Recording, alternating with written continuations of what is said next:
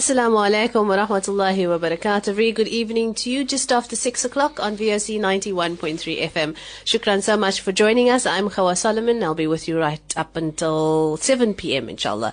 Every Saturday between 6 and 7 p.m. for the next hour, we will deal with your SMS questions that has come through on 47913. We have also received some via email and um, via fax. So those are also the modes you can uh, direct your questions to, as well as via our Facebook page on uh, Voice of the Cape, The Voice of the Cape, rather.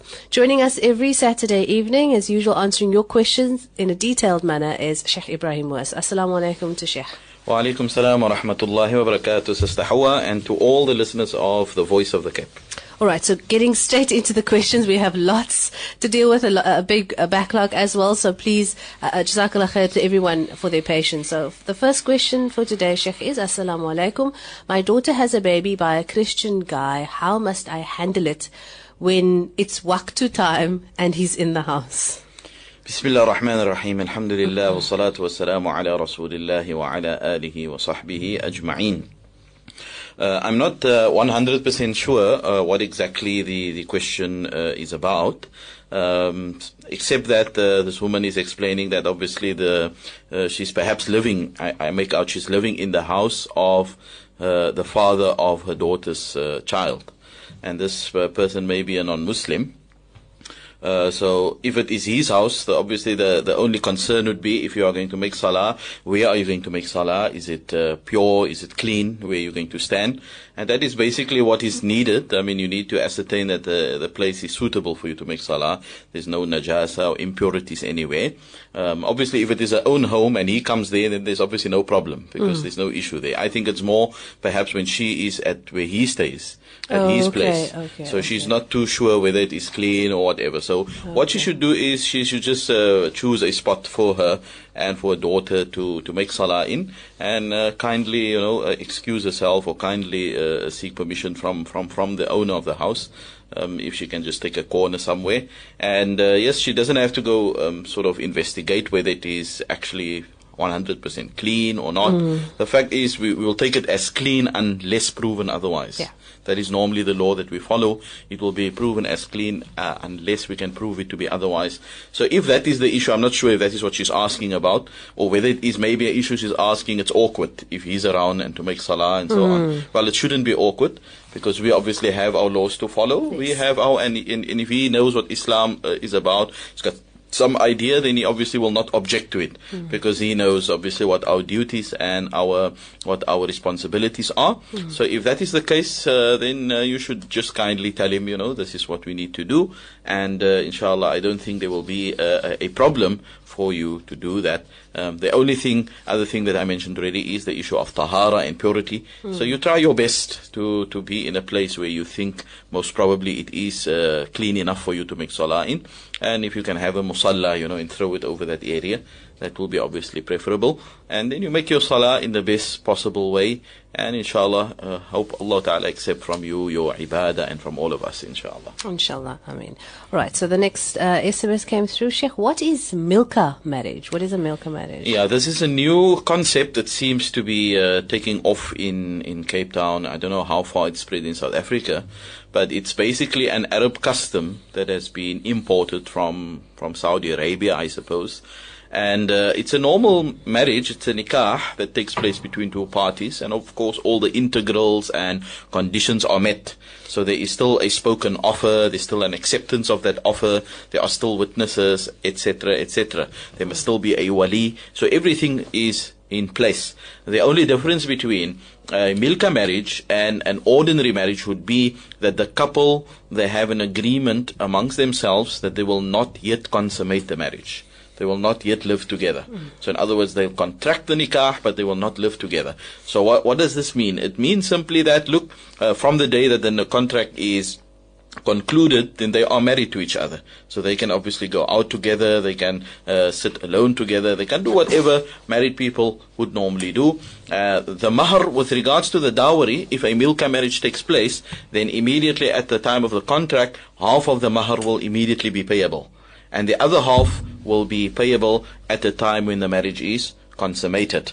Okay, um, and in terms of the nafaka, because they are not living together yet, uh, the husband will obviously not yet have the responsibility to look after the wife, um, and and they normally do this because, let's say, they are still young, they are still studying, um, so they want to get married, but at the same time, um, they also don't want to, um, uh, they, they they don't want to court, let's say, they don't want to go out with each other, but they want to be together uh, but they're still young, they're still studying. So this is, was like an alternative to that. So will, they will get married, but they will not yet consummate and live together. So this is uh, allowed, of course. It's it's just not a custom that we are used to. It's not something that we ordinarily would do.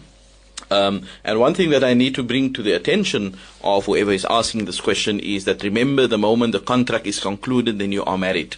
So you can't just walk away if something goes wrong. Let's say a few uh, few months down the line or a few weeks down the line, you feel that this person is not for you.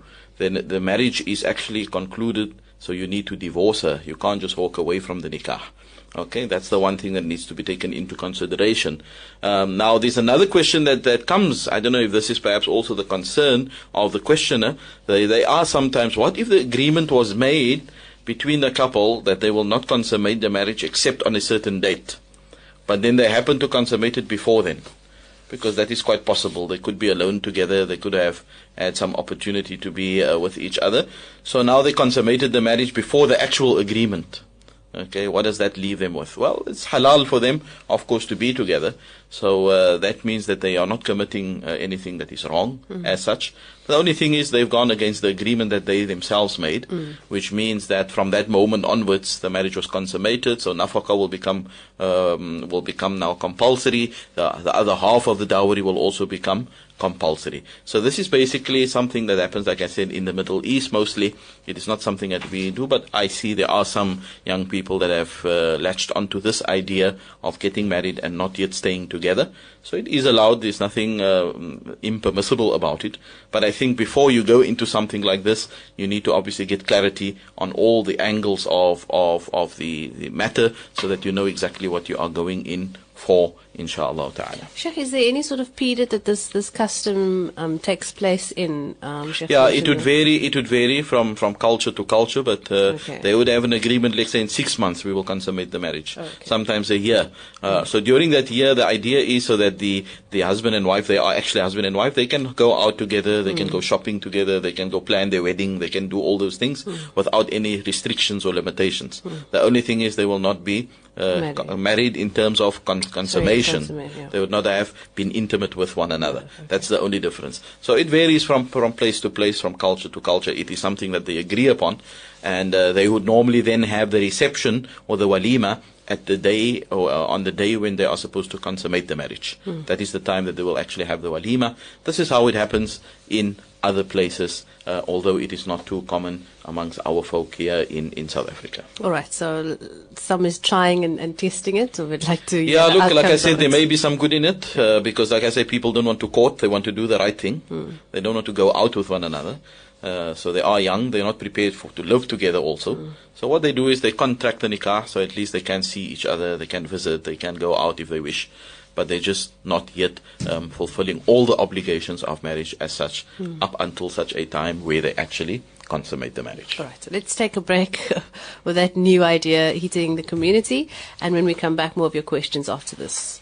Stay with us. Assalamu alaikum. A very good evening to you. Welcome back to Questions and Answers. I'm Hawa Solomon and joining me answering your questions is Sheikh Ibrahim Moos. Sheikh Ibrahim Moos is the um, resident imam at the Yusufia Masjid out in Wynberg in Cape Town. So Assalamu alaikum. Uh, next uh, question. Is it right for a wife to tell her sisters and family of all the things happening in her house, Sheikh? Yeah, obviously it uh, it would not be right for um, the wife to, to tell everything and to uh, talk to to strangers about what is happening in the house. Um, there are certain matters that are obviously private. There are certain matters which the husband would not obviously like the wife to tell others. So uh, she must obviously be sensitive towards that. Hmm. Um, there is some um, some indication in the ahadith of the Prophet sallallahu that there are certain issues that is completely um, beyond our means to be able to tell it out. There's certain things that is completely private, in other words, mm. which we should never share with others. And that is obviously issues of intimacy and stuff like that, that these things you don't talk about to others, right? Mm. Um, unless, of course, you're talking to someone for advice or you're talking to someone because there's a problem, mm. then you could, uh, and just to the extent necessary. But you don't go just in normal circumstances when you're uh, sitting with your friends, just, just talk chatting, about, yeah. chatting about those mm. things because those things are private. Mm. And there's actually a hadith where the Prophet ﷺ said, إن شر الناس منزلة عند الله يوم القيامة الرجل يفضي إلى امرأته وتفضي إليه ثم ينشر سرها. The hadith is in Sahih Muslim where the Prophet ﷺ says that the worst of people in front of Allah on the day of judgment would be a person who is with his wife and she's with him intimately and then afterwards one of them goes spread what has happened. You know, they go tell over, they go expose each other's uh, aura to others, etc., what had occurred, and so on. This is all haram. This should not happen. Um, so that is obviously something which uh, should be taken uh, heed of. Um, if it is other matters that the wife is telling her sisters or telling the other family members, obviously she must be sensitive and she should know, more or less know what are the things which her husband would not like her to tell over. You know, certain things may not be as serious as, as intimate relations, but the husband will still not like that. Okay, uh, and that is you must always you must always look at it uh, in terms of the interest of the marriage itself. Okay, so the matter that I want to talk over about why, why am I doing it? Is there any benefit in it? Is it going to harm the marriage? Is it going to upset my husband? And if that is the case, it should be refrained from. Uh, you know, certain people, for example, they like to be private in terms of their uh, income. Mathalan. You know, they don't like people to know what they what their income is. Mm. So it would not be right for a wife just go tell everybody, you know, my husband earns such and such because that may be a sensitive thing. Uh, certain things also, uh, other things attached to the ma- uh, to the to, to, to, the household. So the wife really must be the one that will know whether he would like it or not. And the the normal circumstance is that if she knows that he does not like her to speak out on that particular thing, then she should not speak out. She should rather uh, keep it to the confines of the home. Um, and so, because there, there are certain things which obviously should be kept uh, within the family. Let's say, for example, there are trouble in the family as well, and there has been arguments and stuff. Those are not things that you just go tell over like that. Okay, other people may may may may in, want to intervene, or it may cause some some extra complications if you go tell it over. So sometimes it's best for a family to sort their own things out internally first before going externally. That's why, uh, you know, the I remember the the older people whenever they used to get, uh, give advice to couples getting married, and you know we traditionally have this thing where we give advice in the bruidskamer you know, uh, in the night of the wedding. So the father would come and give advice, and one of the advices that he would most probably give is that if there's anything wrong between you, try to sort it out in the bedroom. Hmm. Don't let it come beyond that. Okay, that that should be how things are sorted out, and we should not unnecessarily involve other people in our problems, in, in our issues. Um, so that is, I think, uh, general kind of guidelines that the husband and the wife should be following as far as speaking as to what is happening in, in their home. Shukran, Sheikh. Assalamu alaikum. I need advice, Kanala. I moved to my mom's house with children um, as we had to move from the place we were staying. Now, my husband doesn't want to stay with us at my mom's house. He's staying at his mom's place. He only wants to come over weekends. He is full of excuses about why he doesn't want to stay here with us. What can I do, Sheikh? Uh, yeah, it's uh, obviously, I mean, the first thing that I would say here is that it's unhealthy for you, obviously, to stay apart like this right? For him to stay somewhere and for you to stay somewhere and for him only to come visit at certain times. Mm, um, that is obviously tricky because, uh, you know, if people are away from each other like that, uh, ideas can easily creep into the mind and the shaitan can always come up with certain suggestions and certain things which is not good. So uh, we must try to stay away from that, okay? Mm. But now also what I would like to ask is, you know, is it maybe because he feels awkward staying in your mother's home? Because there may be th- those kind of sticky situations also where you feel a bit awkward in the in-laws house. There's maybe certain things which you do differently etc so if that is the case we need to obviously first speak to him and hear. Somebody should speak to him and hear why does he not want to stay with your mom's house. And he must come up with a good excuse why not okay? And the way it seems is that you are saying that he is making excuses which perhaps is not justifiable okay? The other issue that i would consider here is also that you know, can he actually afford to put you on, on his own, on a place, etc.? Because if he cannot, then there's obviously no alternative for him but to stay by one of the family members. And in this case, it happens to be your mother or your father's place.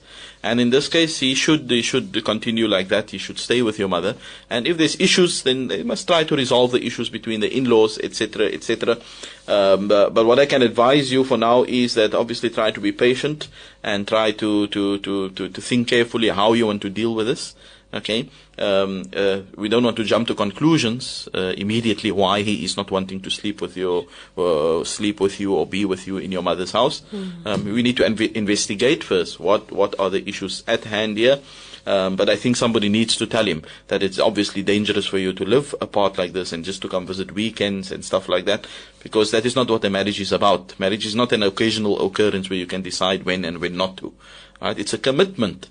And of course, you need each other every day. You need each other's help and assistance and moral support and advice. So that is something that is uh, quite uh, important with each and every household. So my, my advice is simply that I think somebody should uh, sit the two of you down and actually speak to you why it is that he doesn't want to come stay there. Mm. Uh, is it financial issues? Is it issues with your mother? Is there maybe history? So those things can possibly be resolved. Mm. But I think for me at the end of the day, whatever happens is you must try to live together, whether it's going to be by your mom or whether it's going to be somewhere else. Let's say, for example, just a scenario, let's say he gets another place and it's not by mm. your mom.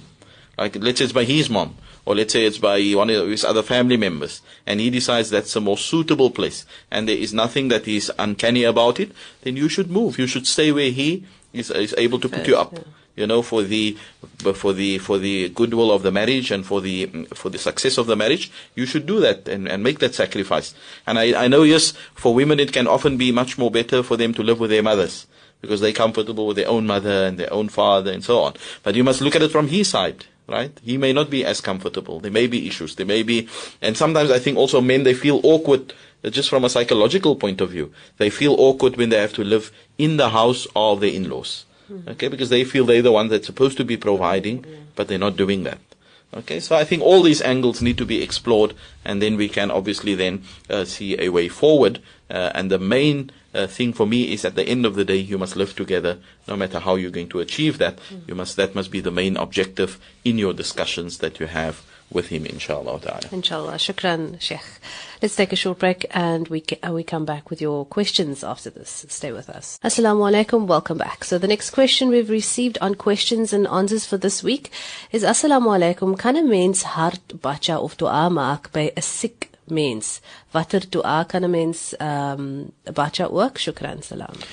Uh, Bismillah ar-Rahman ar-Rahim. With regards to the, the etiquette and adab that should be followed when a person visits a sick person, um, is obviously we, we always at all times try to do whatever is going to make the person who we're visiting comfortable. comfortable yeah. Okay, we never uh, make him uncomfortable or make him feel awkward or un- un- uneasy, etc. So if it is in terms of reciting loud or soft, you should judge the situation and see. If he's somebody that you know he would probably appreciate for you to recite for him to hear, mm. then you do that because you know people normally they they get a very soothing sensation and they feel very contented when they hear the Quran. Mm. But that is if you know that that person is in that state to actually be uh, receiving that recital. On the other hand, if the person is really sick, is maybe be really in pain, you know, and the slightest sound may even uh, upset him a bit more or may make it a bit more difficult, in that case, you must not recite aloud. You rather recite by yourself softly, because remember, even if you do it softly, you still get the thawab and the barakah of the Quran being recited will still be afforded, right? The rahmah of Allah will still be coming down, even if He does not hear what you are reciting. So I think the rule of thumb always is, when you visit a sick person, try to consider his condition before your own. Okay, his or her condition before your own. Um, I mean, just on that point, some people go visit at awkward times, for example. Okay, that is against the adab of Islam to go, uh, let's say, early in the morning or very late at night where you know that the sick person may be resting. Marv. The other thing is as well, some people go and they, they overstay their visit. They stay for very long periods where they know the person is in pain or the person would appreciate to be also alone. So you go there, you do the necessary, you make dua, you ask about the person's condition, etc., and then you move on. Hmm. Okay, those are the adab. Uh, I know people also when they visit the sick, they can they can make it very awkward for the sick person. You know, asking lots of questions. Hmm. So why is it that you look like this? Why don't you look right today? Why don't you you don't look so healthy today? Hmm. No, we must always try to obviously be positive around sick people because our attitude and our positivity may just uh, uplift the spirits of that person. Um, so that is the rule of thumb. We look at the condition and then we judge from there whether we should do things aloud or softly and how we should go about. And in terms of what dua to recite, there's of course many things that can be recited. I'll just give maybe one or two uh, tips that, that is taken from the Prophet Muhammad sallallahu alaihi wasallam. Uh, one thing that all of us can do, which is easy to remember, is to recite the three quls. Now we know the three quls was done in a very specific way every day by Rasulullah sallallahu alaihi wasallam. What he used to do is he used to open his the palms of his hands, his two hands, and he used to recite Qul huwallahu ahad, the, the complete surah, then Qul a'udhu bi rabbil the complete surah, and Qul a'udhu bi rabbin nas, the complete surah. And then what he would do is he would blow lightly in his two palms of his hands. Blow lightly. And you're not spitting in your hand, but just light wind that is blown into your hand. Then he would actually take his two hands and he would wipe it completely on his entire body. As if whatever was recited in his hands is wiped over the body. Mm. Okay? Rasulullah used to do this three times every night before he goes and retreat uh, to go and sleep. And there is uh, reports that show in Sahih al-Bukhari, for example, that say that Aisha radiallahu anha, she explains that when Rasulullah sallallahu was on his last, and he couldn't actually do this for himself anymore, he actually requested that Sayyidina Aisha do it for him. So she would then recite in the palms of her hands the Qul Wallahu Ahad, Qul A'udhu Bil Falaq, Qul Rabbin Nas, and then she would take her two hands and rub it over the body of Rasulullah sallallahu alaihi wasallam. So that is something which is very easy for us to do if we know that the person is in such a condition where we can touch them and wipe over them lightly, and then we can do that by reciting those three surahs. And then also some of the other du'as that was taught, and there's many, many du'as that was taught obviously by our Prophet ﷺ. Uh, one of the du'as that we often hear uh, the Imams make when a person is sick uh, is to say, أسأل الله العظيم رب العرش العظيم أن يشفيك أسأل الله العظيم رب العرش العظيم أن يشفيك and basically it means I ask Allah who is the greatest the Lord of the throne to give you shifa, to give you a cure for your illness that you are in.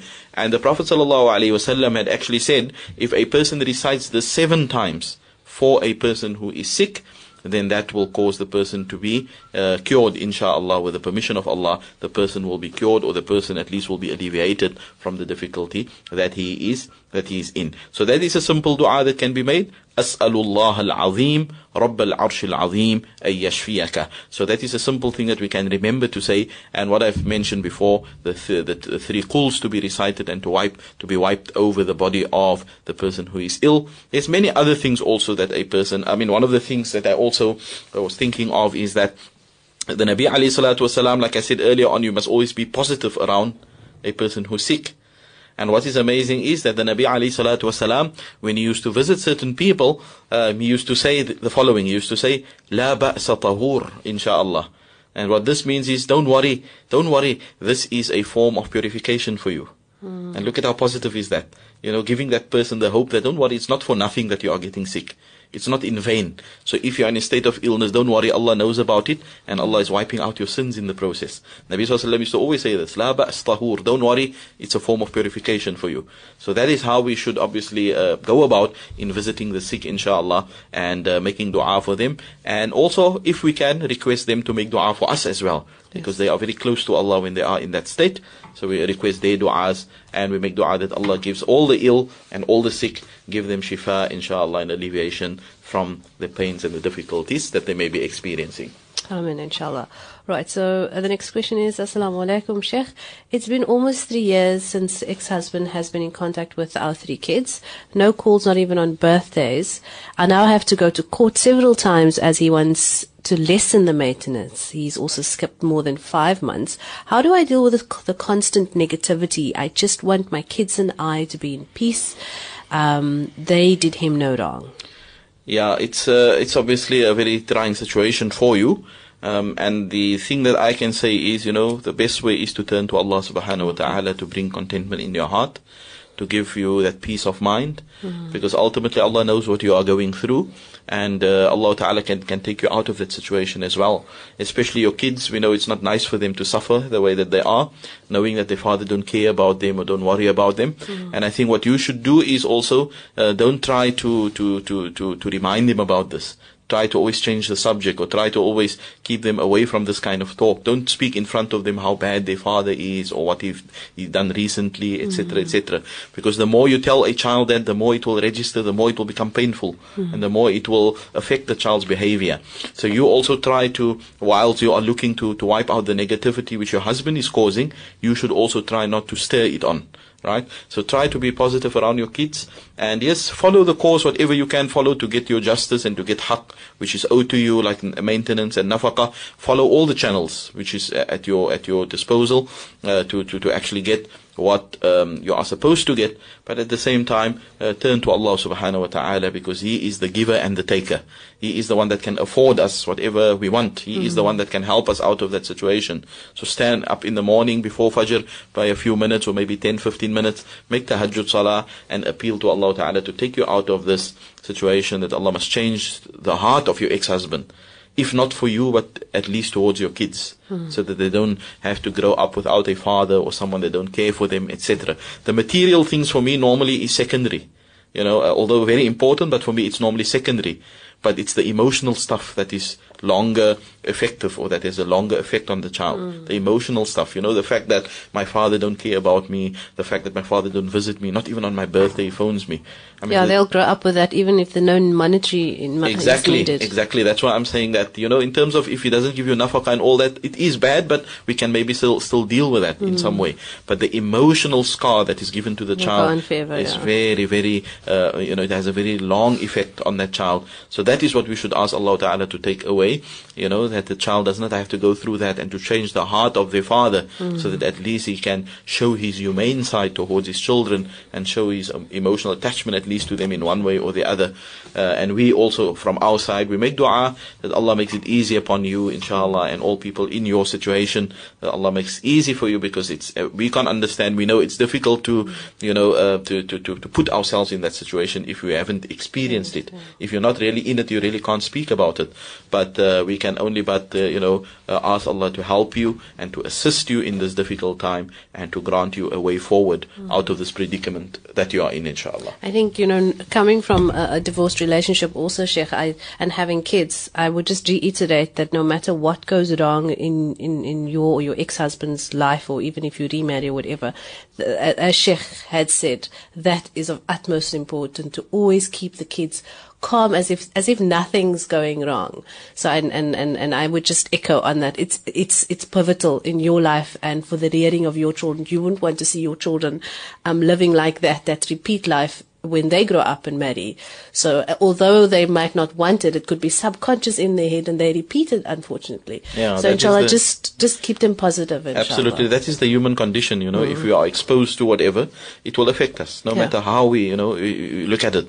If we are exposed to good, then it will have a good effect on us. If we are exposed to evil or bad, it will have a bad effect on And us. inshallah Allah will reward you Yeah. abundantly. And the children, we must always, you know, look at their interest. You know, Mm. it is them that we want to save. It is them that we want to make comfortable, even before ourselves, Mm. because we as adults can still deal with it. We can still sort of uh, work through those Yes. emotions easier We than what adults, children yes. can. Yeah. So, so inshallah, we hope you'll keep that in your mind. And Inshallah. shukran for that addition that you've added, uh, uh, Hawa. It's important that, that you know we share this kind of information with Yeah. people so that they know that you know these things can be overcome. Yeah. It can be, can be, it can. And as a woman alone, it can be very hard. So Yes. inshallah, all the strength to her as Ameen, well. inshallah. And as Sheikh has said, get up before Fajr, make that extra salah, you know, get that extra energy and just to make and speak to Allah. It's, it's, it's a, that time is, is very important. So all the best to her, Ameen, inshallah. inshallah. All right. So the next question is, Assalamu alaikum. Married for 25 years, no kids.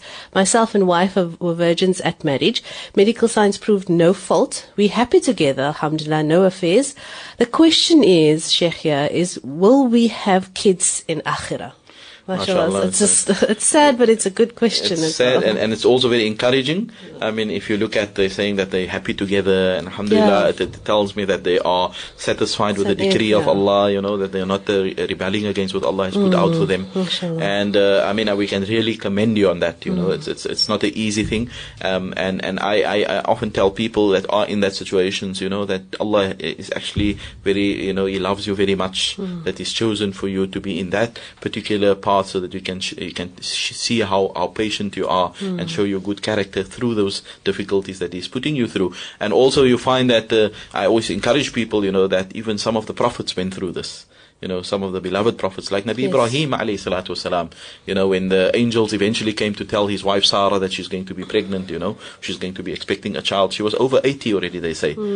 And uh, she was laughing, you know, how is this possible? I am barren and so on. The fact is that they, they, they were, they remain married and they remain, um, you know, positive and they always sort of looked at the good that Allah was still affording them instead of looking at the negativities. And yeah, alhamdulillah, I see this also in this couple and we make dua that Allah Ta'ala will, will keep you in this way. And remember, nothing is impossible, you know, uh, everything happens with Allah's will and with His time and with His wisdom.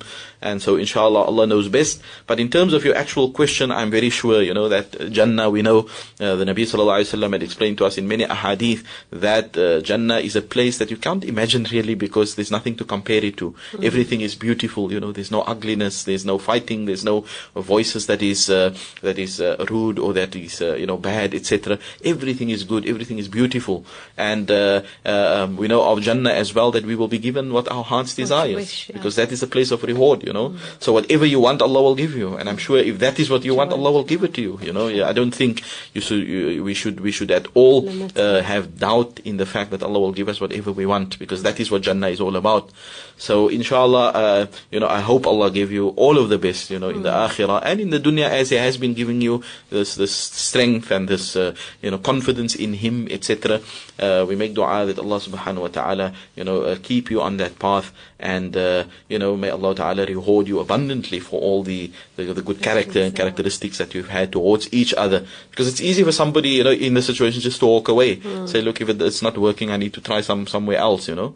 But for people to stick together like this, you, you, you find couples, it's really encouraging to, when you see that this is happening and so on. And so that is what we can say to them, inshallah. We, remain positive and remain, what you are doing, just keep on doing that. And inshallah, you will see that uh, you will always be blessed and you will always feel contented, inshallah ta'ala. Yeah, if your desire is to own a country, yeah, in, in in in this world, this dunya, and you can't quite achieve it, I think the same would be unlimited um, in Jannah. Your desires for children, then Allah knows best. Ameen, inshallah. inshallah. Ameen, All the best to that couple, and and I'd like to congratulate them as well. So our next question is: Assalamu alaikum. Kan 'n getroude vrou met klein kinders alleen op holiday gaan en nogals overseas? Um, sy sê daar's niks verkeerd daarmee nie, Sheikh. Yeah, of course, if a person says there's nothing wrong with something which has been explained to us by our Prophet sallallahu alaihi wasallam, etc., then it shows very little um, attention is being paid to the word of Allah and to the Prophet Muhammad sallallahu alaihi wasallam. Um, uh, so obviously, um, you can't say there's nothing wrong with something if there is guidance on on the matter. That has been given. And this particular topic, obviously, if it is that she has to travel, but in this case it seems to be a holiday, so it's maybe not a necessity. Hmm. Um, so if it is a holiday, the, the, the Sharia says, well, if you want to travel beyond a certain distance, then you must at least have a mahram with you. Hmm. And the children, if they are small, they're not mukallaf yet, they can't really be a mahram for you because they're not able to protect you. And, and all of this is actually for the protection of the, of the woman. Hmm. It's not to curtail her or to restrict her, etc. But it's for her own good and her own protection as such. Okay? Uh, and that is why, in this case, I mean, I would say that if there is a husband, which I mean there is probably I'm, I'm, not sure if there is a husband the husband should make sure that she doesn't travel in this way he should facilitate for her mm. to travel either with him or get someone to go with them just for their safety at least then at least we know we have fulfilled our duties towards them so so definitely there's a hadith where the prophet sallallahu alaihi wasallam had said "لا تسافر المرأة ثلاثة أيام إلا مع ذي محرّم." a woman should not travel the distance of 3 days except with a mahram Okay, and there's countless ahadith on this. Um, even on Hajj, the Prophet ﷺ was not happy, you know, if a person i- i- is going to let his wife go alone on Hajj and he is able to go with her, for example. Uh, Nabi ﷺ encouraged. The one person came and he actually said that I was supposed to go to a certain battle but my wife is going on Hajj. The Prophet ﷺ actually said to him, leave the battle and go on Hajj with your wife you know, because it's the husband's duty to make sure that the wife is safe and that the wife uh, can travel with him or with a mahram uh, in safety, etc., etc. So, inshallah, this is the advice that we would give to this woman that, uh, you know, uh, if it is possible, uh, you know, if you travel next time, get someone to go with you to fulfill those obligations. Um, and yes, we can speak about if, if there's no way out and let's say you have to travel somewhere and it's really a pressing matter, then yes, the, the Sharia is obviously open to those kinds of things. You know, um, الضرورات uh, says الضرورات تبيح المحظورات. This is a beautiful maxim or law or ruling that is followed by the scholars, where they say whenever you are in a situation of necessity, mm. then that which is normally not allowed would become allowed for you. You know, the deen is not that narrow. So let's say you have to travel because of safety reasons or you can't live where you are living because you're feeling threatened, etc., and you don't have a mahram to go with you. You can travel without a mahram then. Because to preserve your life is obviously more important than worrying about the mahram. Mm. You know, so, so what we are saying is that the Sharia allows for those situations of necessity. But under normal circumstances, we should try our level best to fulfill our obligations towards the Sharia uh, one of which is a woman should not necessarily travel without any due reason, without a mahram, or without uh, a husband that can accompany her in order for her to be safe and contented on, on, on the journey that she is undertaking. Shukran Sheikh. Uh, we'll take a short break and pay some bills, and when we get back, some answers to your questions. Back in a moment. Assalamu alaikum. Welcome back. A very good evening. Our last few minutes on uh, questions and answers with the Sheikh Ibrahim Moos answering your um, questions in detail. Alhamdulillah. Shukran for staying with us and being part of the show and await your um, questions to your, uh, at least the answers to your questions which you've sent through to us a week or two ago. So our next question, Sheikh, we have is my daughter is married for 12 years, two small children, never interfere, missing for two years, no leads children is by the husband. Okay, this sentence I'm sure is not completely um, all um, there. Um, but at, at, the end, is it is it that the daughter is gone missing? It appears and the kids, like that. Yeah, yeah. and the kids it, are with the husband. Yeah, it appears that this woman's daughter is missing, mm. and she obviously hasn't seen her for two years. And uh, yes, it's. Uh, um, I, I, obviously could, you know, um, we should make du'a that Allah, you know, brings Inshallah. your daughter back to you. Uh, you know, any parent that is separated from her child is normally a distraught parent. It's very, mm. it's very difficult on a parent not to see the child, etc. So we should make du'a that Allah should, uh, you know, reunite the two of you. But of course, in terms of how to find her, um, you should follow the, the, the routes, you know, that are at your disposal and I'm sure maybe you've gone to the police already, you've uh, filed a report, whatever the case is, and follow up on those things. And uh, I think one of the, the, the, mechanisms that we have at our disposal today is the, the social media. I mean, that plays actually a big role. You know, the Facebooks and the Twitters and the, um, you know, uh, emails and so on. so if it is that you are uh, having these things at your disposal, you should use them, inshallah. Put a picture on and just ask around on Facebook and paste it all over so that hopefully someone would have seen her or known where she is. And maybe she also can, will respond if she's on Facebook or someone else will say, look, I've seen her, I know where she is, etc. Um, so, so um, I, I, suppose those are some of the avenues that we can mm. explore uh, sure. in, in, terms of uh, trying to, to, to, to, locate where she is. Mm. But in the meantime, we make dua that Allah makes it easy for you and your family, inshallah. Inshallah. All right. Next question is Assalamu alaikum. Uh, please help, advice, and big um, exclamation mark. Stepdaughter is very rude and speak to me, her stepfather, as if I'm a child and um, and my instead covers up. I think um, my wife, my wife they're mm. missing. My wife instead covers up for her instead of standing ground with me. She got herself into so many, so much trouble with non-Muslim boys. Even allow them in the house when we, when we, her parents, are not home. I don't know anymore, and too afraid to open my mouth. Then my wife shuts me up in front of her children. Yeah, I think the worst thing that uh, parents can do uh, in front of their children is to show disagreement, you know, mm, on matters together, of yeah. this kind of importance. This mm. is of, of really real importance, and for us to disagree on this kind of thing, it sends a very bad message and a wrong signal to the child, because the child will now feel, look, if mommy and daddy is arguing about it, then I've got leeway, mm. you know, to do as I please or, or not to uh, abide by the rules, etc. I think, uh, just very briefly, I think that you as the husband should be much more firm with your wife first of all okay, and to tell her, uh, you know, that it's wrong of her not to be on your side, especially if the child is doing something wrong. Now, it may be that, of course, um, uh, it's not his own daughter; it's his stepdaughter. So it's maybe his wife's daughter, uh, which means that uh, maybe the wife feels, look, it's, it's not your child, so you don't have to interfere. Hmm. But that's wrong because we remember in Islam we know that the stepdaughter, even uh, you know, there's a relationship between the stepdaughter and the stepfather, where there's a mahram relationship, so they can never get married to each other. You know, so the father should not be excluded, especially if the child is living in your house. And I think you, as a father, of a stepfather of this child and the husband of this wife, you should uh, be very uh, sort of assertive to say that this is the, the rules that I would like to be uh, uh, obeyed in my house. And if they said, I mean, bringing boys in the house and things, those are things that obviously going to be out out of the question. I don't think any sane parent will allow that. So instead of uh, the wife, instead of now going against the husband's decisions or insight as far as this is concerned, she should be supportive of him. Okay, it's a very, very bad thing not to uh, support him on this, especially if it is things that he's asking that is reasonable. You know, even if it's not his own daughter, but it's his stepdaughter, it's still his house. And the fact is, it may have negative effects on others that is in the house.